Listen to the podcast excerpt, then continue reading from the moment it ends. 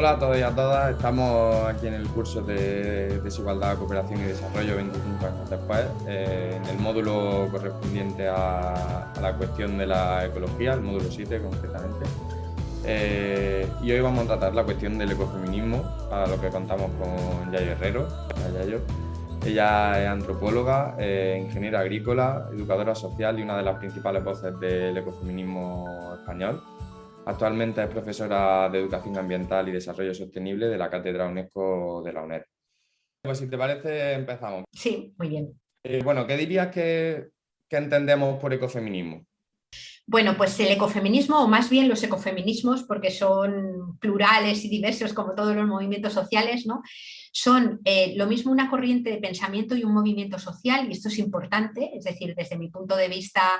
eh, digamos, una de las partes más importantes es que es una corriente de pensamiento que tiene eh, vocación y voluntad de transformar y por tanto es también un movimiento social, ¿no?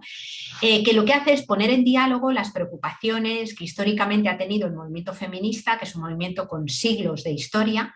con las preocupaciones que han tenido el movimiento ecologista, que es un movimiento eh, más nuevo, más joven, pero que tiene ya también un recorrido amplio.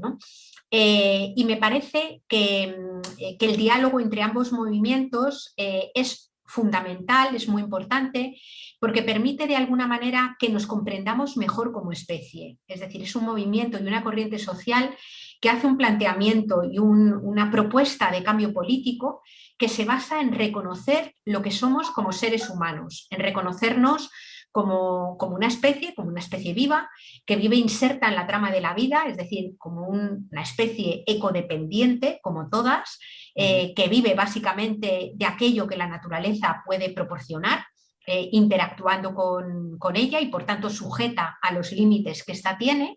eh, pero además permite que nos reconozcamos también como una especie en la que la vida individual es eh, básicamente imposible, una especie interdependiente, una especie que vive inserta también en un cuerpo, un cuerpo lleno de necesidades, el único cuerpo que no tiene necesidades es el que está muerto, ¿no? y que tiene necesidades desde que nace hasta que muere, y necesidades que en algunos momentos del ciclo vital eh, son muy específicas precisamente por su especial vulnerabilidad. Estamos hablando del momento de la infancia, de la vejez también, los momentos de enfermedad o toda la vida en el caso de algunas diversidades funcionales. En definitiva, no hay ningún ser humano que se pueda considerar a sí mismo independiente. La dependencia, lejos de ser una patología, es un rasgo inherente de la vida, dependencia de otras personas y dependencia de la naturaleza. Y creo que las miradas ecofeministas lo que hacen es ser conscientes de esta doble relación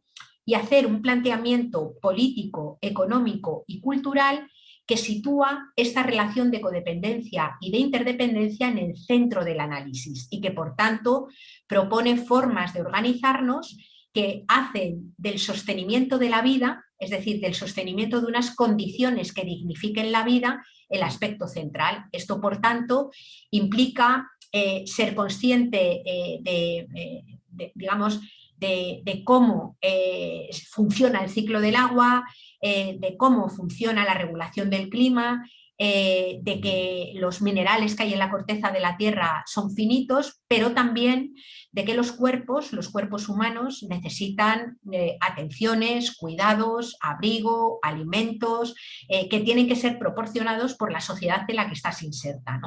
Por tanto, la mirada ecofeminista sería una mirada sobre la política, sobre la cultura y sobre la economía, digamos, que pone la vida en el centro, es decir, que coloca el enfoque de la sostenibilidad de la vida, es decir, la preocupación por el sostenimiento de las vidas humanas y también de las no humanas como principal preocupación política y económica. Y entrando ya un poco más en, la cuestión, ¿cuál dirías que, es la relación que existe entre, que hablas de, de, política, de cultura y de economía, cuál dirías que es la relación que existe entre género, medio ambiente y el modo de producción capitalista como,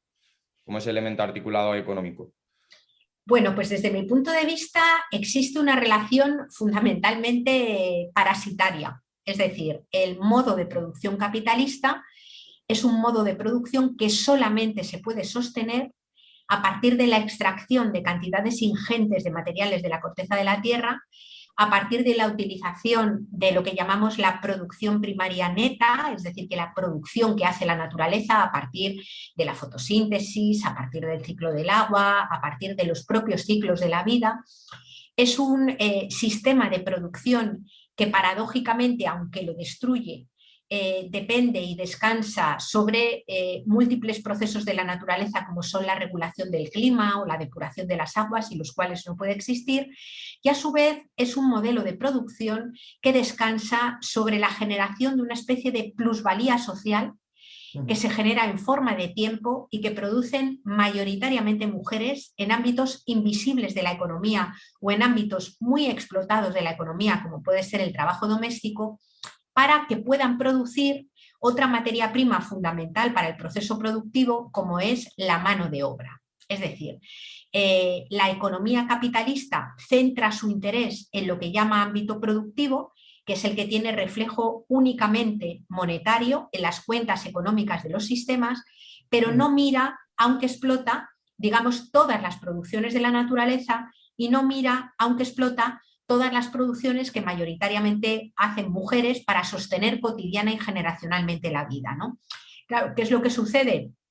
Que podríamos utilizar para, para definir este funcionamiento la metáfora de un iceberg, de un iceberg. En un iceberg, la parte que flota por encima del agua es la más pequeña, ¿no? Eh, ¿Qué hay en, en, la parte flotante del iceberg de la economía? Todo aquello que tiene reflejo en las cuentas monetarias, los salarios, la prima de riesgo, las inversiones, las mercancías, las compras, las ventas, las importaciones y exportaciones en términos monetarios, pero sin embargo, para que ese iceberg flote, tiene que haber una enorme cantidad de hielo, mucho más grande que la que vemos arriba, que es la que lo mantiene a flote. En el iceberg de la economía lo que nos encontramos son, em, digamos, toda esa extracción de recursos de la tierra, eh, digamos, renovables y no renovables, eh, todo el deterioro que se produce por exceso de explotación de esos procesos naturales, veas el cambio climático, pero también las alteraciones del ciclo del fósforo o del ciclo del agua, y se encuentra también en esa parte oculta el trabajo que mayoritariamente mujeres realizan en espacios invisibles a la política y la economía, como son los hogares, para ocuparse de ese sostenimiento cotidiano y generacional de la vida. ¿no? Como además una buena parte de los recursos eh, y de los bienes de la tierra vienen en este momento de terceros países, de zonas del sur global, en beneficio de las zonas de privilegio, y también una buena parte de las mayoritariamente mujeres que están ahora mismo atendiendo las necesidades de las personas más vulnerables vienen de los mismos lugares que las materias primas que sostienen el metabolismo económico, lo que nos encontramos es que, por tanto, la relación que establece el capitalismo con esos ámbitos es de puro parasitismo. Para que crezca, tiene que depredar lo otro y por eso decimos que el capitalismo y más en esta dinámica neoliberal y en un planeta translimitado tiene una base profundamente patriarcal, ecocida y también racista y colonial.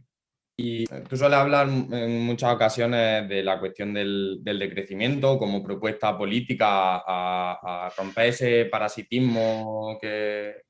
genera el propio capitalismo y que, explota tanto eh, a las mujeres y a la tierra en estos ámbitos que comentaba. Entonces, ¿en qué dirías que consiste esta propuesta del, decrecimiento y qué relación tendría con el género? Bueno, em, primero voy a matizar a qué nos referimos a algunas personas que no somos todas cuando estamos hablando de decrecimiento, ¿vale? Eh, a ver, estamos en un momento em, que está presidido por el cambio climático, es el cambio de las reglas del juego que organizan todo lo vivo, pero que también está presidido eh, por un declive, digamos, en la energía fósil, sobre todo el petróleo, pero también el carbón y el gas natural, se han alcanzado ya los picos de extracción de, petróleo y se calcula que en estos años se están alcanzando lo del carbón y el del gas natural, eh, pero a su vez, eh, digamos, las transiciones a otros modelos energéticos obligan, ya, ya fuera la energía eh, nuclear a partir del uranio o las energías renovables y fósiles, las energías renovables y limpias que requieren una intensa cantidad de combustible, de, minerales como son el cobre, el litio, el platino, el neodimio, el disprosio, es decir, minerales de la corteza de la Tierra, eh, digamos, la propia transición a un modelo energético alternativo requiere también de minerales que son finitos, que muchos de ellos han alcanzado sus picos de extracción y otros los alcanzarán en los próximos años. ¿no? Lo que quiero decir con esto, si lo unimos además con la pérdida de biodiversidad, es que cuando miramos, y así nos lo dice la comunidad científica, la realidad material de nuestro planeta, lo que se plantea es que el crecimiento de la población y de sus consumos con las lógicas que se han venido manteniendo en los años anteriores es absolutamente inviable. No hay recursos para ello. Por tanto, queramos o no queramos, los seres humanos vamos a tener que vivir globalmente con menos energía, con menos materiales, con menos recursos que provienen de la naturaleza. Y en nuestros sistemas económicos, el crecimiento económico monetario está directamente correlacionado con un aumento en la extracción de materias finitas y un aumento en la generación de residuos. Desde ese punto de vista, eh, en mi opinión, el decrecimiento de la esfera material de la economía, estoy hablando de los kilos de materiales y toneladas de cosas que se usan en el proceso económico, no es tanto una propuesta como un contexto, como un dato. Es decir, los seres humanos, quieran o no quieran, van a vivir con menos energía, menos minerales, menos materiales de la tierra. Los metabolismos económicos, quieran o no quieran, van a funcionar en un contexto de decrecimiento material. ¿no? Eh, en términos de propuesta, eh, desde mi punto de vista, la propuesta más bien consistiría, en primer lugar, en no mirar hacia otro lado, es decir, asumir e interiorizar que ese decrecimiento de la esfera material de la economía es un hecho, un dato, y a partir de ahí hay dos opciones de cómo afrontar ese decrecimiento de la esfera material de la economía. La primera de ellas es una opción que yo diría eh, fascista, eh, en términos de lo que Boaventura de Sousa Santos denomina fascismo territorial, y es que determinados sectores de privilegio puedan seguir sosteniendo unos estilos de vida absolutamente depredadores en lo material solamente porque otros son expropiados y es lo que estamos viendo ahora mismo muchos territorios del sur global convertidos en zonas de sacrificio al servicio de los mercados centrales y de núcleos de privilegio. No, no solamente eh, en, el sur global entendido geográficamente, sino también dentro de nuestros propios territorios, donde vemos cómo hay personas que no pueden pagar ni la vivienda ni la factura de la luz y que van cayendo en una situación de precariedad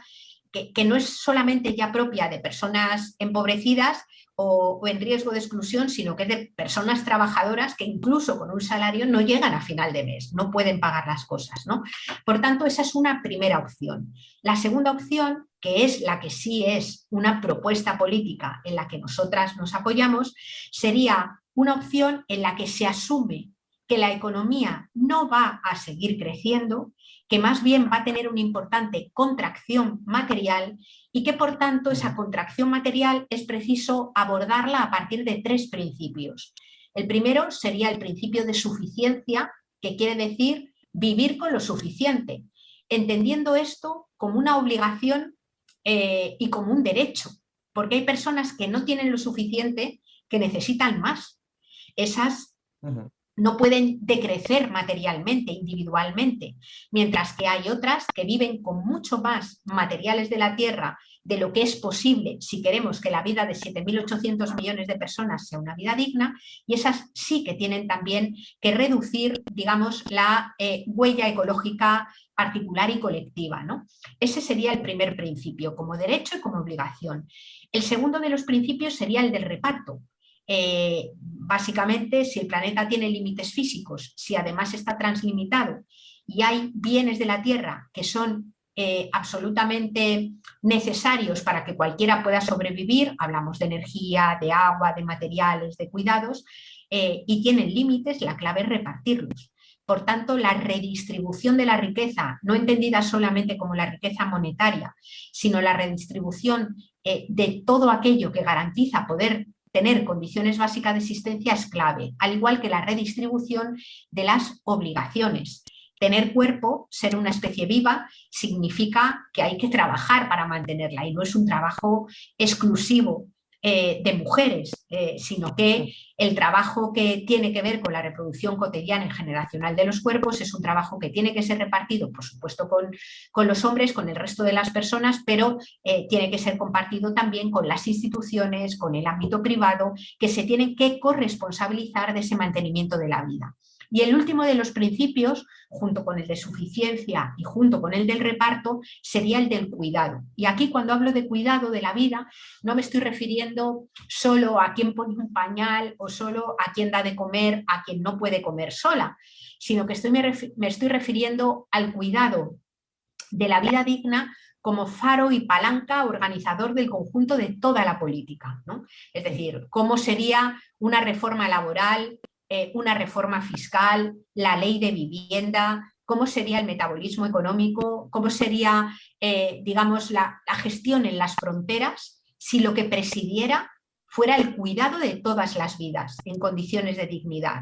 Desde ese punto de vista, probablemente el marco político es otro radicalmente diferente, porque es como darle la vuelta a las prioridades de gestionar poniendo en el centro el crecimiento económico a gestionar poniendo en el centro la satisfacción de las condiciones básicas de existencia que permiten una existencia con, dignidad. ¿no? Por tanto, por resumir, eh, desde mi punto de vista, el decrecimiento es el contexto, el decrecimiento material de la economía y la clave es cómo hacer un decrecimiento, un proceso de aterrizaje que sea justo y que sea eh, eh, que, contemple la dignidad de, la, de, todas las personas. Qué bien, que, claro todo, la verdad. Y ya un poco por último, por mi parte, eh, que estás comentando toda esta, toda esta propuesta que tenéis vosotras del decrecimiento y, y, demás, y que bueno, que, al final trata una cuestión casi holística o, o totalizante de la realidad, que no, que no ataca solo a, uno de los problemas. Entonces, que en ese sentido dirías que, estos problemas que estamos abordando, tanto pues, el problemas ecológicos, problemas eh, de una sociedad patriarcal, problemas de una sociedad racista, ¿dirías que, se pueden abordar de forma individualizada o que es necesaria una, una propuesta conjunta porque responden precisamente a una dinámica estructural que es compartida entre todos esos problemas? Sí, desde mi punto de vista eh, necesitamos una mirada, o sea, para mí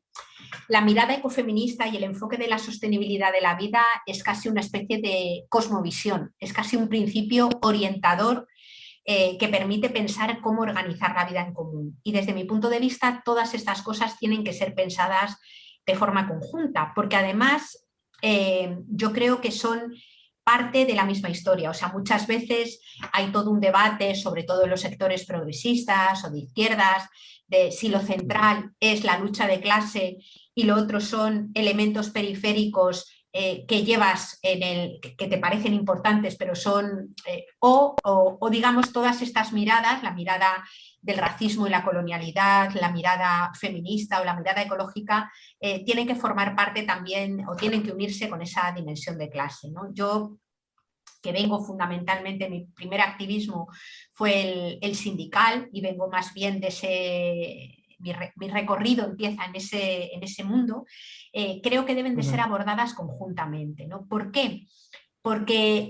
el propio concepto de clase que hemos manejado históricamente ha sido un concepto de clase restringido. ¿no? Por ejemplo, Epe Thompson, en, su libro La formación de la clase obrera, hace una reflexión muy interesante sobre la noción de clase. ¿no? La noción de clase es una noción, dice él, que no es cristalizada, es una noción histórica que va cambiando en el tiempo y la noción de clase sale eh, de enfrentar o pensar cuáles son las relaciones que se producen en la producción, ¿no? en el ámbito productivo.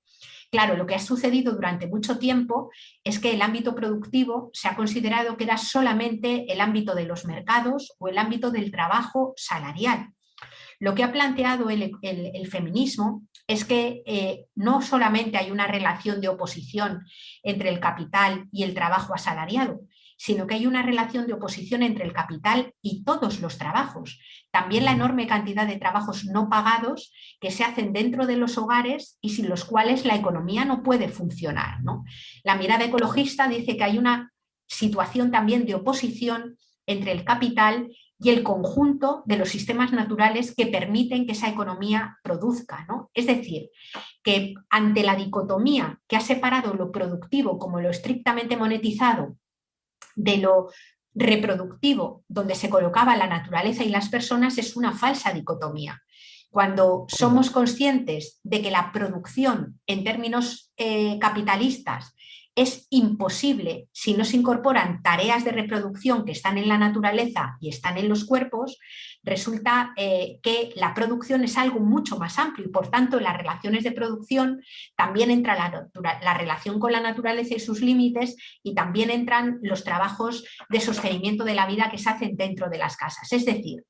que para hacer un buen análisis de la lucha de clases, para hacer un buen análisis material, o incorporas esas cosas o no te enteras de nada. Es decir, y creo que una parte importante de los marxismos, no de Marx, que Marx tenía una mirada mucho más amplia e incorporó y fue interiorizando todas estas cuestiones a lo largo de su vida y no deja de ser un hombre del siglo XIX, ¿no? Eh, pero en la, mirada de algunas aplicaciones marxistas lo que se ha hecho ha sido reducir lo económico y la cuestión del trabajo a lo estrictamente laboral, mercantil, y olvidarte de todas estas cuestiones que son una precondición para que pueda existir una producción material y que expresan también relaciones de explotación, relaciones de explotación mayoritariamente sobre mujeres, relaciones de explotación sobre sujetos colonizados, esclavizados y sujetos de otros territorios, relaciones de explotación también sobre la naturaleza, las plantas y los animales. ¿no? Por tanto, eh, creo que la mirada racista, la mirada sobre el análisis sobre el racismo, el análisis feminista y el análisis eh, ecologista proporciona la posibilidad de hacer un análisis material completo que si no, no se puede hacer. Si no, hay una parte importante del debate que te lo pierdes y no te enteras, como está pasando ahora mismo con una parte importante del movimiento sindical, que no acaba de ser consciente de por dónde vienen los problemas estructurales que se están llevando por delante, la fragilización del derecho laboral o la posibilidad de que existan determinados eh, sectores. ¿no? Súper, súper interesante, la verdad, esto último que comentaba. Y nada, yo por mi parte ya no tengo muchas más, más Fenomenal. Muchísimas gracias por tu tiempo. gracias a ti, Ha sido súper, súper interesante. Vale, que vaya también bien por allí. Un saludo. Chao. Muchas gracias. Hasta luego.